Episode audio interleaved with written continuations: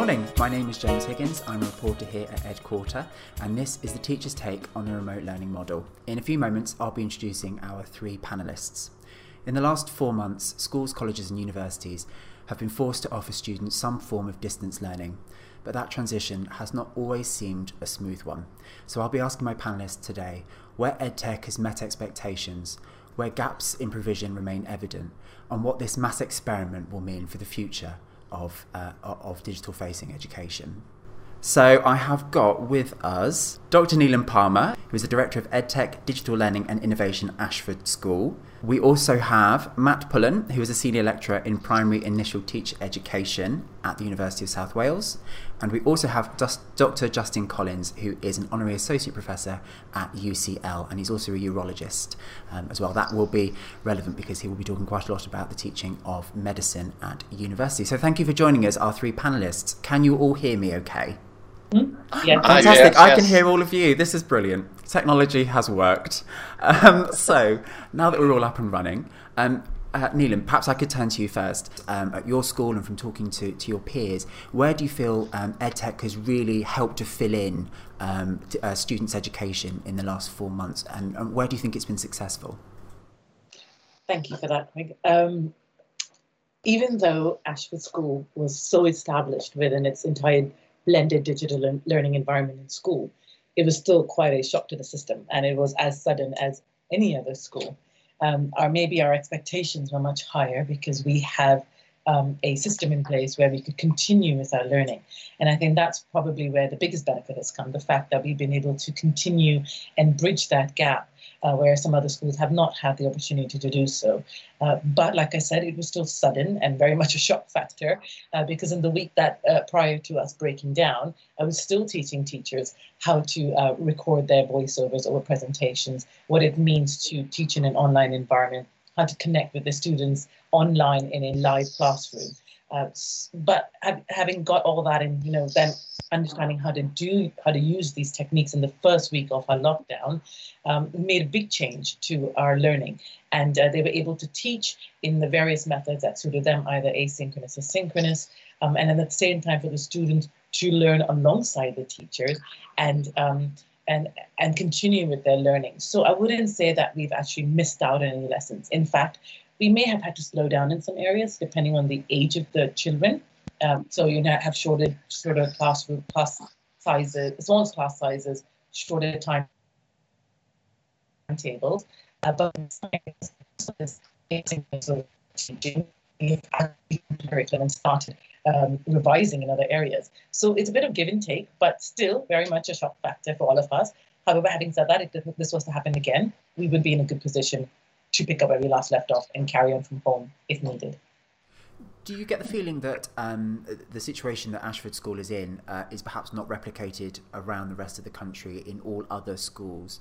Um, do you feel that there's been uh, some gaps perhaps in provision and, and where perhaps um, schools haven't been as ready to go with this um, as others?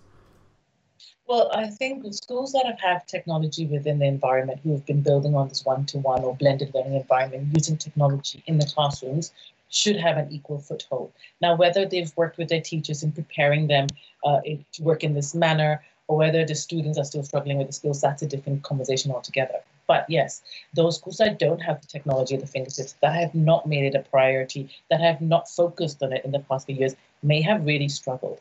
Having said that, there are some schools now that have adopted these um, new technologies and are working with it very quickly. So, in conversations with some other schools, you know, three-year strategies, digital strategies, have now been done within three weeks. It's moved that quickly, and I, th- I, d- I wouldn't say this is across the board. I would say this is really just for those individual schools that have had made it their priority to get this up and running, regardless of um, anything else, because they've had to continue learning for children. Um, so uh, turning um, to, to Matt, obviously your, your job is not only as a lecturer, but you, you help to, um, to teach future primary school teachers. Do you think that from um, your understanding of, of the way in which primary school teachers are, are, taught at the moment, there's a widespread understanding of how to shift your classroom pedagogy to online delivery? Um, I would say it's a mixed real estate across across the board. Um, I think my role when I started at University of South Wales was to come in and, and really impact on the digital element. That was where my kind of uh, skill set lay. Um, I kind of made it a mission over the last four years to to support the students to understand the purpose of technology in the classroom. I wasn't there as an ICT teacher um, to give them ICT input. I was there to teach them about uh, technology enhanced learning. Um, so, it, you know, I, I, didn't spend my time teaching them how to do spreadsheets and we didn't do uh, lots of, you know, PowerPoint presentations. We looked at how the technology actually impacted on them um, and their learners consequently um, to support them in the in the whole development of their learning and, and understanding. I would say on the back of that, then students probably have adapted a little bit easier in the last three months, uh, where they've uh, transitioned to having to work from home. Not necessarily saying that it's um, been easy for everybody, because as we know, some people will have a, a, a better understanding of, of how technology can support them than others. Um, but also in that, I've also seen through social media and interaction with with a lot of our students how they are helping schools. Um, so, for instance, our uh, second year students uh, finished their placements in February, so therefore they still had a fairly close connection to lots of the schools that they were working with, and as a result of that, have kept that connection up. And I'm hearing lots of great things about how they're trying to support the school as well with, with you know ideas of how technology can support uh, programs that schools might be starting to look at uh, you know, be that Teams or, or Google Classroom or, or, Seesaw or Showbie or, or any of those tools that allow the school to be connected to the student at home. Um, I feel my students have kind of been in that um, kind of mini consultancy kind of position to really support. So it's a real testament to how the program has has been in place to do that wider piece. Um, however, is that a standard thing in teacher training across the country? Um, I'd probably say no. I'd probably say it's not the norm. Talking to lots of um, people that I know, uh, either within HE or, connected to HE, uh, it seems to be that there's still a focus that uh, technology is an ICT focus and it's a lesson and it's uh, how do we develop their ICT skills rather than their understanding of learning and teaching skills. So. I mean, I, th- I think that probably uh, distance learning and online learning is perhaps more established in HE than perhaps it is in um, the earlier years of, of children's education. Um, so I suppose turning to, to Justin, um, an awful lot of their, their education is done face to face on wards um, in hospitals. So how has the transition been for, for students um, like like yours at UCL?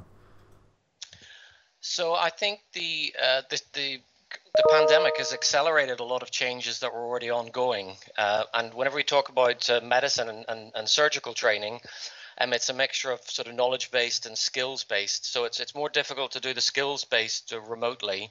But there are four sort of uh, elements that we need to agree on as educators and also for the trainees or the, the, the students to, to move forward. And one is uh, an awareness of the need to train, uh, need to learn agreement on what that curriculum should be. So standardization and actually digitalization drives standardization because it's up there and it's there to be seen and to be agreed with.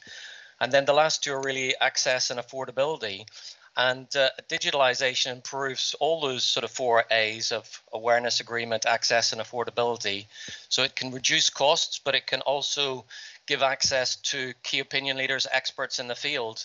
So, in things like uh, uh, rapidly changing areas of healthcare, such as medtech, where new technologies are coming on board, new new techniques and new ideas, it really helps us gather that evidence more quickly and also disseminate the knowledge uh, to introduce these new technologies safely.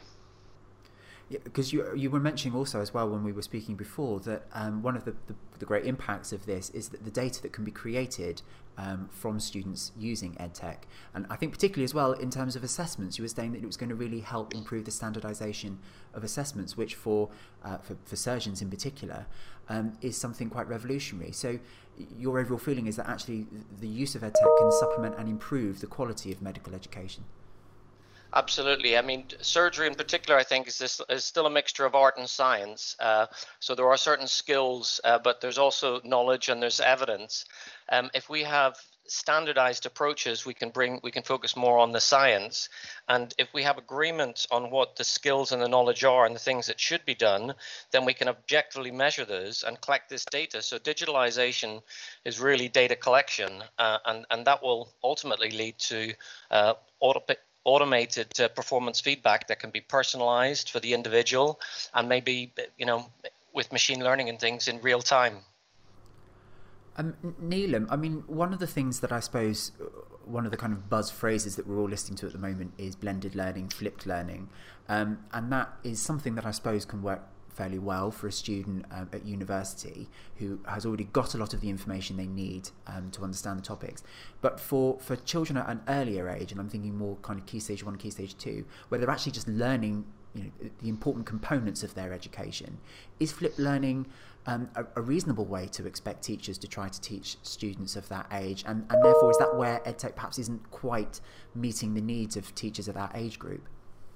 Well, the theory suggests that you know flipped learning is a, uh, a very reliable model when you're looking to um, run in an online environment. Um, but like I said over and again, and, and made this quite clear in many of the articles that I've written on LinkedIn, it works really well for those conscientious and older students who are able to carry on their own learning journey independently. Now, that's for the younger years, it could potentially work if you have parents as teachers at home. But we know that's not going to happen. They still have their own um, jobs to continue and they have to learn to coexist in this environment. So, in order to make it work within a family unit where um, the parents are working and the students carry on to carry on learning. We have found through survey, um, interestingly enough, that students in the younger years, in the primary school years, prefer the whole one-to-one live environment. Yes, there is a blend. So, you know, you can be in a situation where you first connect with your student initially, take registration, ask a question, see how they're doing from a pastoral well-being point of view, then introduce new concepts, but in a live environment as we have here, um, where I'm talking to my students and the students are responding back to me. This is where I would introduce new concepts, new materials, new ideas. Um, but you know, we are in a position when we're online, we're working with very young children. So you need to have this information repeated. Now it's very difficult to ask a teacher to continually repeat the same information over and over again. So what we get them to do also is um, record perhaps just the new concept, the new information onto a presentation as a voiceover and make that available so that a student, a young student, can watch it again and then ask any questions that they have. The whole sort of blended environment where there's live and asynchronous teaching, as well as open questioning, scaffolding, modeling between a teacher and student is so important in the younger years. And you don't necessarily get that if you're just running a flipped learning lesson where you're leaving it to the students to um, carry on their own learning. Have, and in your opinion, have particular tools been more useful for different age groups? So, what tools have been particularly successful for teachers um, teaching young children and those that are teaching up at the sort of sixth form level? So, like Matthew indicated, you know, Seesaw works really well with our younger years, particularly in uh, reception to to uh, year two in our pre-prep years. And then as they get older, we look at things like Showbie, which is a slightly more formalized environment, or SparkJar. Um, it's not some, it's not Office 365. Neither is a Google Classroom, but it gives that, that give them that formality that they need. Um, has a more collaborative approach. Everybody can see each other's work. You can like, you can comment. It's a easy, easy user user uh, friendly tool. Showbie slightly more formal, but um, in this manner, students, teachers can offer feedback to the students within a private sort of environment and give them their grades and verbal feedback that they need. As the students get older, I then say we need to look at perhaps a slightly more formalized environment, um, such as Office 365, Google Classroom, even SparkJar to that extent, or anything like Canvas, um, Moodle, Blackboard as they get into university. That's almost when you want to give them that independency, get them to want to learn on their own, interest them so that they take hold of the reins and carry on with their learning. Mm.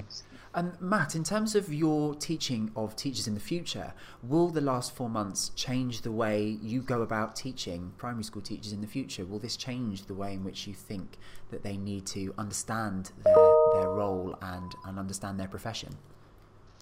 Uh, yeah, yes and no to that. I think, um, not saying that I predicted that the pandemic was going to happen or anything, so I don't want any conspiracy theories coming out, but um, I've always been a big believer that technology has a role, regardless of whether children are in school or at home. I think um, you know, we talked about blended learning. Blended learning doesn't have to be just because children are at home. You can do blended learning whilst children are in school. Um, the, exactly as the, the example given previously around, you know, teachers creating videos so they don't have to constantly repeat themselves. That's as valid if you're in the classroom with the student um, because it frees up teacher time to support in other ways rather than just repeating themselves. So, you know, we've always always looked towards how technology can, you know, make teachers more efficient in the classroom. So I would say that that's that's definitely going to continue. What has changed in the last few months is, I suppose, being a lot more um, obvious about what we're teaching our students to do. Um, I've already started to look at my modules for the new term. It's, it's going to be taught online because of uh, the restrictions that we have in place, um, you know, to minimise uh, students having to come uh, onto campus but we're starting to look at what does that mean. Um, we're going to be, we used to run an action inquiry project uh, where the students would choose something linked to a school development plan of a school they were working with, and they would work with that school, and they would they would carry out um, you know small scale projects with students to see you know the impact of uh, you know online learning, or they would look at outdoor learning, or, or something that interested them that linked to the school development plan as an area to improve we flipped that model a little bit and we're actually going to stipulate to them that they're all going to do this around remote learning so that we can kind of gather a, a big body of evidence about what approaches work for what age groups um, in what regions of, of Wales that the, the children are working in. Um, how can we understand access to devices, access to internet? How does it impact on um, households with mixed siblings, um, you know, where, where there might be competition for devices and, and parental support time. So that's definitely going to change. In order for that to happen, we obviously probably need to be a lot more explicit with um, how we deliver to our students what remote learning, blended learning, hybrid learning, all of the, all of this terminology that's kind of flown up in the last few months, just to nail it down so everyone understands what what that terminology actually means. Um, because I think it's become uh, you know, kind of a blended terminology approach at the moment where one person says remote learning, but they mean blended learning. And then, you know, we've now got hybrid learning chucked in the mix. And is that flipped learning? And, and that can be quite confusing. And I think education has lots of acronyms that we use for lots of things. And now we've got a whole new terminology base that we need to unpick and support students with. So, uh, from our point of view, yes, there will be some more bespoke things, but also no, we we kind of feel that we would we would supporting our, our future teachers with an understanding of, of the role of technology in a wider sense in the first place anyway. So it will just be building on that. And hopefully people will see, well, they'd be silly if they can't see it at the moment, exactly what we were getting at when we said technology can support in the classroom regardless of subject. Mm do you think that technology can be applied to all subjects of, of a student's primary education? Or I suppose we, we can sort of imagine how maths and English might work, but does it work as well um, for, for, more practical hands on subjects? And, and then also, of course, all of the important emotional education that those students are getting just from being in school, being with their peers. Is, is there any way of really kind of, at the moment, faithfully recreating that within a home environment? I think I think the creativity of the teachers is really important and teachers understanding that creative approach. I think when we talk about technology, we're not saying everything has to be done on technology. Um, as long as the teacher can engage the student in the purpose and the why, the student, you know, I've seen my son be really creative artistically. He's been cooking more. He's been doing lots of, you know, physical things. He might then take some photos of those things or make a video to show what he's done. Um, but he's still able to do quite a lot of that um, physical um, application of his skills. Yes, there's going to be a drawback in terms of equipment, so where students might miss the, the access to the equipment in certain ways. But I think that's where schools, and, I've seen so many schools be really creative with how they adapt the, the equipment to something which is actually in the house. And that in itself makes science, for example, real. Okay, because when you're asking students to explore science that's in their house, and they can see it with everyday objects in their house, that, that's going to help them understand things more. And, and I'm sure Nina's going to have sort of more examples of those sorts of things because her, her, her staff will have been doing this on a regular basis. Um, yeah, I, I, I, think it's it's just the creativity of the educators to, to start to think differently about what does learning look like. But it, but equally, I think we can all agree that face to face time with children is is really important. And as much as I love technology, I'm not an advocate for saying this should all go online and we should never see children again because um, exactly as you mentioned towards the end there, the, the health and well-being element, we can support them with like guidance online of how to improve your mental health, but but ultimately the socializing with other people their same age, socializing with other adults that aren't their parents, that's all really, really important stuff. So you know, I don't think anyone here would be an advocate of saying, you know, this is the new norm. Let's mm. just do everything let's online, it and it's it going to free yeah. up money. Yeah. Yeah. I mean, I'd like to come back actually to thinking about what this might mean for the future and and and how these things can be introduced. But I just thought I'd bring in uh, Justin quickly before we do move on. We were just talking there, I suppose, about um, how effective uh, this method is for for children at early ages and for different subject areas. Um, I suppose for for medicine um, at, uh, certainly at an HE level, the quality of the education you receive does depend, I suppose, even more on the person actually delivering the lecture or delivering the seminar. Um, so, do you think that having a more uh, online digital facing education means that there can be a more standardized, way that curriculums can be um, developed and they can be multiple people can feed into them and uh, is that a likely outcome of this that there'll be a more standardized medical training for, for students I think absolutely. I mean, I, would also agree with uh, what, what uh, Matt was saying about the sort of interaction. When you're a medical student or even a, a doctor learning your skills, a lot of it is about the patient doctor interaction. It's about picking up the subtleties, and we need that sort of experience to develop that. But if you're working on a, an apprenticeship model, which medicine often is, uh, you're very dependent on what comes in through the, the front door on that day of what you learn on that day. Whereas if you have a standardized curriculum with sort of videoed content, um, not only is it is it more standardized and you know that you're covering all the learning objectives within that subject matter, uh, an important difference is that if you're working as an apprentice with an experienced, uh, say, a, a, radiologist, and, and you're looking at uh, uh, mammograms for, for breast cancer, and, and you know that that uh, radiologist gets 80 to 90% of the diagnosis correct. If they're doing that in the real world, the potential for the student is only really to get up to that maximum of 80 or 90%. Whereas if you had mammograms that were aligned with actual surgery with the histopathology and you had 100% facts about whether this was breast cancer or it was a benign lesion, then you actually create an environment where the student can learn to a higher level of skill and knowledge because you have all the data there. Mm. Do you feel that the, the increased use of data analytics has actually helped you to improve student outcomes? So there's good evidence that if we use um, something called sustained deliberate practice. So if we define what it is that somebody's learning and we test them and train them to proficiency levels, and it's a sort of gated system before they move on to the next stage, then that drastically reduces error rates. So it's it's about uh, defining the the um, the metrics. That it's having the ability to be able to label that data in a way that there's agreement between the trainer and the trainee, to measure it, to give the feedback, uh, and then to to move forward and improve on on the sort of performance. Uh, that absolutely has a, a profound impact in, on the, and it's it's very important with things like medtech because then you're you're more confident you can introduce new techniques or new technologies safely uh, to the patient. Mm. Sticking with data analytics, uh, analytics as a as a topic for a second, um, Neelam, do, have data analytics been informing the way that you and your colleagues have been supporting each other in the last four months? And then, do you think they will play a big role in the way Ashford um, continues to review its curriculums and pedagogy going into the future? Well, I think there's definitely um, a, a, new place for data analytics. I think we've never had to really use it in this manner. So, for instance, within Teams, there is a tool called Insights, and we've been quite dependent on it recently, particularly in this remote learning environment, in terms of finding out how engaged our children were during our lessons. So, it's one thing to start a lesson and then um, you know, everybody, not all students want to put on their video, but then you don't know if they're there the, in the background studying while you're teaching. Um, so one of the best things we've had is insights where you can um, it, which provides data on how engaged your child, the student was in that lesson and for how long, and the type of conversations that have taken place between you and the student, and the type of questions that have happened.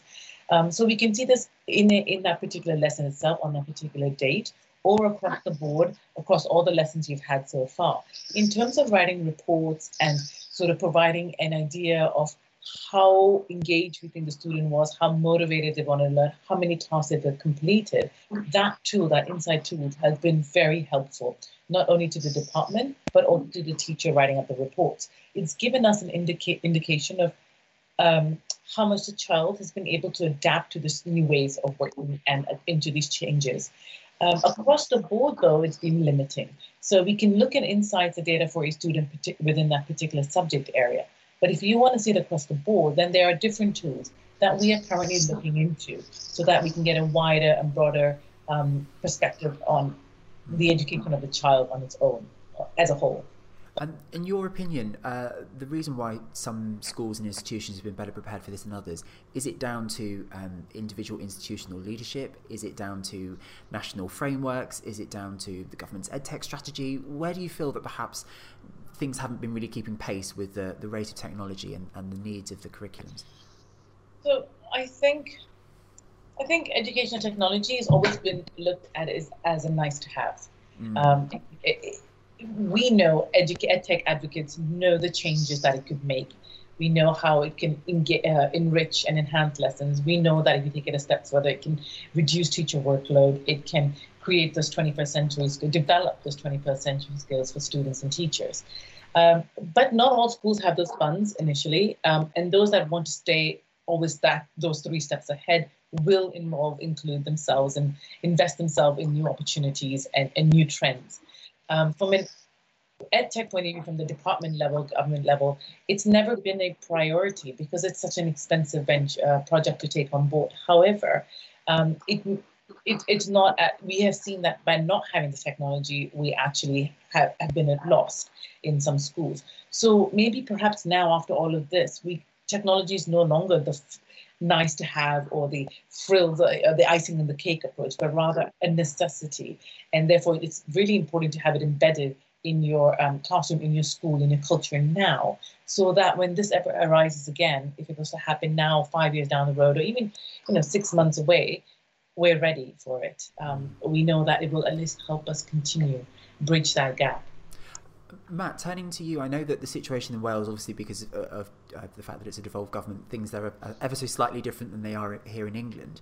Um, but in, in your feeling, how well do you think um, the the overall, whether it's school leaderships, whether it's teaching unions, whether it's governments, have helped to support the transition? And where do you feel perhaps there hasn't been enough leadership um, on the issue of, of EdTech historically and, and in the last four months? So I think in Wales we, we benefit from having a national platform. Mm, um, so yes. Hwb is our is our national platform, which which has allowed uh, you know schools to be able to see what the possibilities are for them. Um, we they they all have access to cloud computing. They all have access to a network of people that are doing you know amazing things with technology in the classroom to support learning.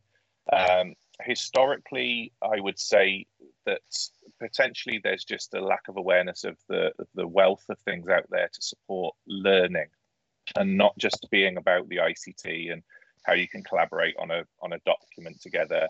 Um, how Office 365 tools kind of allow you to do things in the cloud as opposed to it being on a on a desktop computer. I think what we've seen in the last few months is how educators have started to look beyond that. Um, you know the the icing on the cake uh, kind of analogy before is is just as prevalent here. Um, I think it's it's always been oh it'd be nice if we could do it but we can't afford it, um, and I think now you know that that whole situation has changed that you can't really afford not to because you're starting to see how it, how this is impacting. I'd also say that a, a lot of the things that have come out from this are how these new approaches can probably support students that traditional methods never supported. Uh, you know, the, the, fact that we have technology that allows access, accessibility being a huge thing, and we're not just talking about you know children with uh, with severe impairments to, to learning. We're talking about students that just just might have a, a language barrier. You know, EAL students that can't understand written English but can understand spoken English, and, and using technology to be able to speak to you means they can engage in things. Um, you know, I remember teaching uh, how many years ago now when I when I was still a teacher in a secondary school? Uh, Twelve years ago, I think it was. Ten years ago. Um, and I, my introduction to using technology was because I taught in a school that had 78% ethnic minority, and we would have um, refugees to the country that, that, literally were in school the day after they came to the country and, and, didn't speak a word of English, and they would be in my year 10 GCSE PE uh, session. Um, how are they meant to engage with that? So at the time, I just grabbed technology and thought, okay, look, Google Translate might not have been fantastic at the time, but do you know what? It's going to be a lot better than me trying to speak their language because I can't say any of it. Um, and if they can understand broken sentences, but in their language, at least they feel part of something. And I think that that was kind of the moment that turned me on to the, the power of technology as not being this is not ICT, this is about actually supporting learning uh, at whatever level that might be. Um, you know, and as a as a PE teacher, obviously mobile learning was critical for me because you know how does technology support those students when I'm out on a playing field? So you know we would use mobile learning in that way because I could. I, am not an expert in all sports, but I've now got a tool which allows me access to experts in sports, which also allows students to see themselves performing. It allows the students to be able to critique themselves rather than it all being about the teacher. It just changed everything. And I think that's what we're seeing now um, as things are changing, that people are realizing that, that technology is not just, you know, as I said before, it's not just spreadsheets. Um, Justin, uh, thinking about, I suppose, higher education, when people go to university, they think of themselves as a member of the UCL community. They go to be part of that campus mm-hmm. experience. Um, but when they're studying, um, I'm thinking particularly in your field of urology, um, they might be able to get more out of their educational experience by linking up and communicating with people in their same field in universities and, and facilities across the world um, which obviously with, with, the kind of new technology that we have available to us is something that is uh, a lot more practical. In your view, what ways could uh, this sort of experiment that universities have, have, really had to go through to try to offer students um, learning in the last four months, how do you think that might shape the way higher education develops now? Because some providers are really um, sort of at the, at the cutting edge of things, and some are still quite a long way behind. So, what do you think this might mean for, for the future of higher education? So I think it's very exciting uh, for the future because it enables you to develop a sort of dream team for any subject matter, and you can take the leaders in the fields from the different areas and the different regions.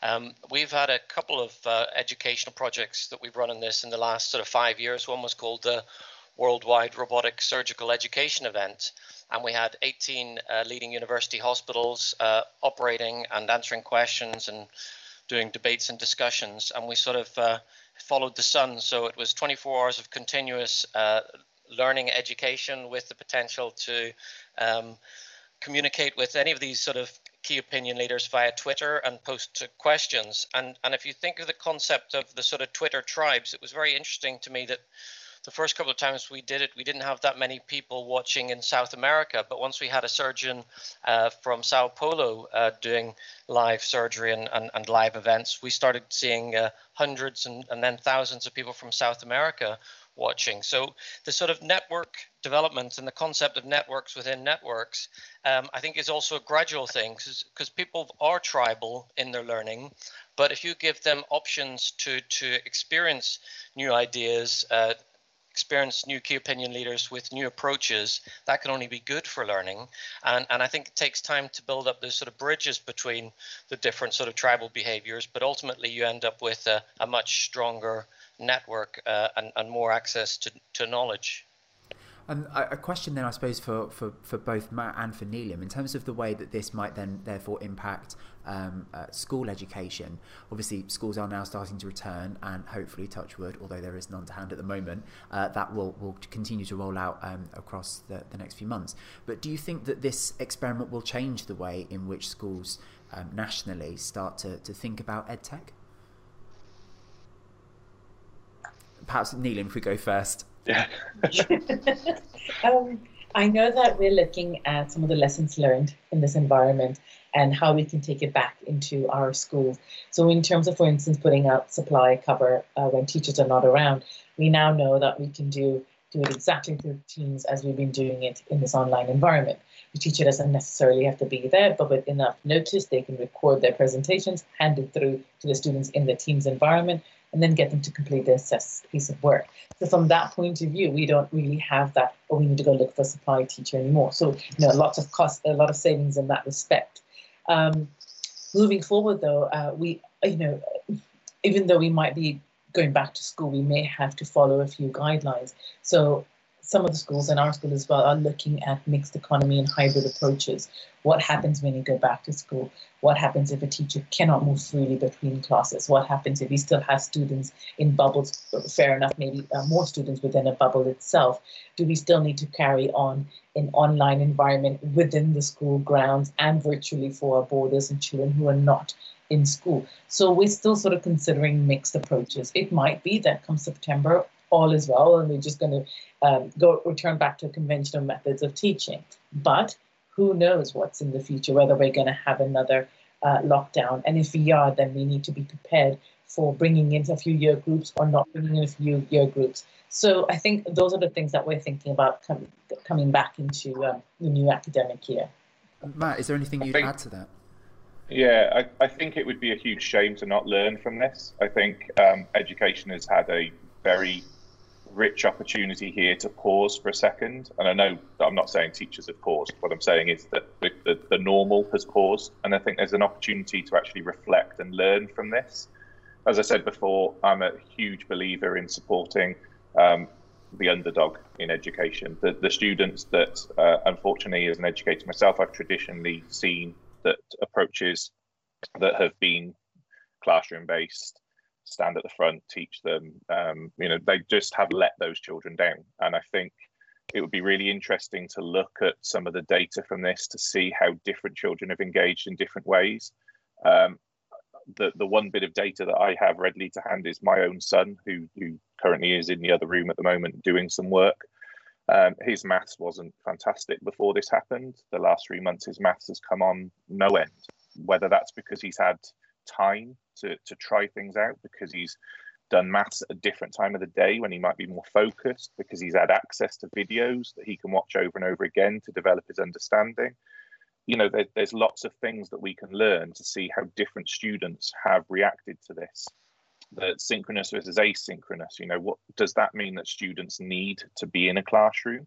Because that's their need. Neela talked about that before. You know some of their learners they've noticed that they really need that face to face. There might be uh, the students that actually, you know, and I think I was probably one of these as a student. Do you know what? Just give me the stuff and let me go off and do it on my own because I'm an independent person. And and you know, we look at that from early years. You know, children that just kind of just go get into the classroom and go and find the sandpit and start making stuff and start playing with stuff, and they haven't really had any lead on that. They're just inquisitive.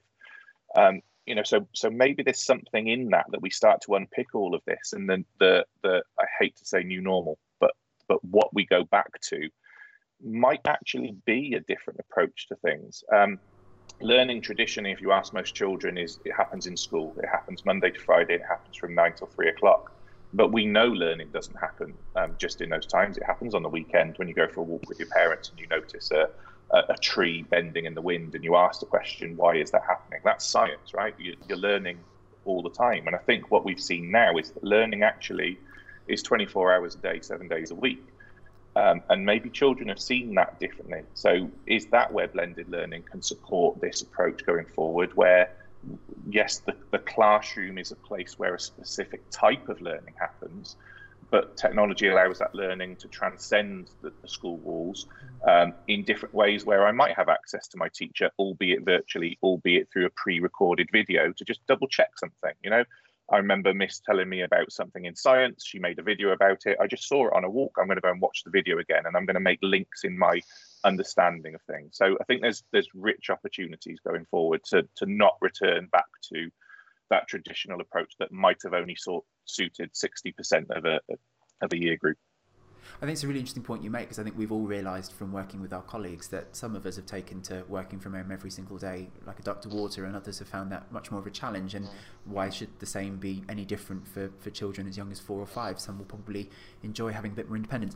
We have only got a few more minutes left, but I just thought I'd direct this last question because I think it was one that, that all of us were, were, kind of interested in talking about before before this webinar, which is that issue of trust and who teachers, lecturers um, can trust when they are trying to um, bring edtech into their, their classroom. And so I suppose this is a question I'll direct to each of you in turn. So perhaps Justin will start with you. Do you feel that there is um, enough uh, awareness amongst lecturers and your colleagues around what tools to use, how to do it, where to get the information, and who to trust uh, when when doing these, making these decisions? Yeah, I mean, I, I think in healthcare we're very traditional at our learning, so that there is. Um, there is a need to sort of evolve that approach, and, and part of that would be change management. Uh, I think as people experience their, their have developed their own experiences with uh, digitalized training, they can see the benefits of it. A lot of training is still, whether it's in the classroom or with medical students, is subjective assessment, uh, and actually digitalization gives you the metrics to say this is where you need to improve. Um, so I see that as a, a real opportunity and, and that'll be the, the sort of the foundation that we build on because we know we have more objective ways of saying you can build on this level of knowledge because you've you've uh, you've shown that you understand it uh, going forward with new new technologies i think we will see things more like virtual reality and augmented reality more integrated into learning curriculums. And ultimately that'll deliver on some of the uh, the skills assessments maybe as well that we're, we're missing in the current sort of wave of e-learning, um, which doesn't really let us get to the, the technology and the interactions with the patients. So I, I think it's all, all good, and, and it does need leadership, and it does need people to identify uh, the opportunities. And, and really, what we need in healthcare is the evidence to show that it's better, and then it'll be more rapidly adopted. Um, Neelam, what about your point of view? Sorry, just unmuting. Um, I would say I would trust uh, my peers, uh, those working in the same industry as me, and probably in a similar role as I, um, and and the sort of work they've done. I would obviously look at their background, if they're active practitioners, um, how are they, what are some of the challenges they're facing, um, and, and the ways they've taken it forward. I'm, I'm really more interested now in the sustainability of it. We know it works now in terms of engaging in motivation and looking at this perhaps in a long-term environment. What does that look for, look like for us? We know it's going to, it can work in short bursts, but imagine doing this for six months or nine months at a stretch. How are we going to make a difference? And when I'm in that position, I'm going to look at my peers who I know are making the changes on ground level um, and, and then are able to speak about it confidently. There are a lot of voices in the environment at the moment, uh, a lot of people saying a lot of different things, sometimes repeating the same message over and over again, um, which is making no difference. So uh, I, I would like to look at those people who are perhaps the bigger thinkers willing to take calculated risks, um, but are in a position similar to mine in a school trying to make things work. Um, uh, Matt, I'd, I'd love to bring you in there. Can you, can you add something, um, hopefully quite short, because we are literally now at the very last few moments of the webinar. Thank you. Um, I, yeah, I would just kind of say I completely agree with Neela that you've got to have people speaking from experience. Um, so people that have done it, people that have actually walked the path. Um, I also think that lots of schools are going to be looking towards their obvious lines of advice, be that local authorities, be that you know their ICT coordinators, whoever it might be. And I would just urge those people to make sure that they are taking this time now to broaden their understanding of things and not necessarily look down the traditional routes of things that they know about, but actually taking on board things that we've talked about here. There's a there's a wealth of information and maybe if teachers and head teachers and senior leaders don't have the time to kind of filter all of that, maybe the responsibility of these kind of trusted advisors should be to, to use their time to develop their understanding of what is available. Um, so that if if a school is going to that person for advice, they know it is a rounded advice, not just what that individual is comfortable with with sharing. Because I think um, you know if we look at the certainly for me, a lot of the, the conversations I have with schools is around, you know, do we go with mobile learning, um, like tablets, or do we go with laptops and Chromebooks and those sorts of things? Sometimes the advice is based on what the person advising them has a has a knowledge base on, as opposed to what is best for the school and the learning intention of the school and ultimately the child. Um, because actually Chromebooks might not be best suited for that child because they, they don't have keyboard skills um, or, or they need to be more mobile because they're a four year old and actually do you know what? They, they want to go outside and explore the world around them and how does technology support them with that? So then maybe you know a, a tablet is a better suit for that. And i think that's what schools need at this point is this is what we're trying to achieve from a learning and teaching point of view. What technology helps us achieve that not the other way around. The technology definitely should not be driving the learning Thank you, Matt, for that. Um, sorry to have to interrupt you there, um, but thank you so much uh, for joining us, Matt, uh, Neelam, and Justin. Um, I've really appreciated listening to you, and I, I mean, I, I wish we had another 15, 20 minutes because I feel like we could just talk about this all the rest of the day. Thank you.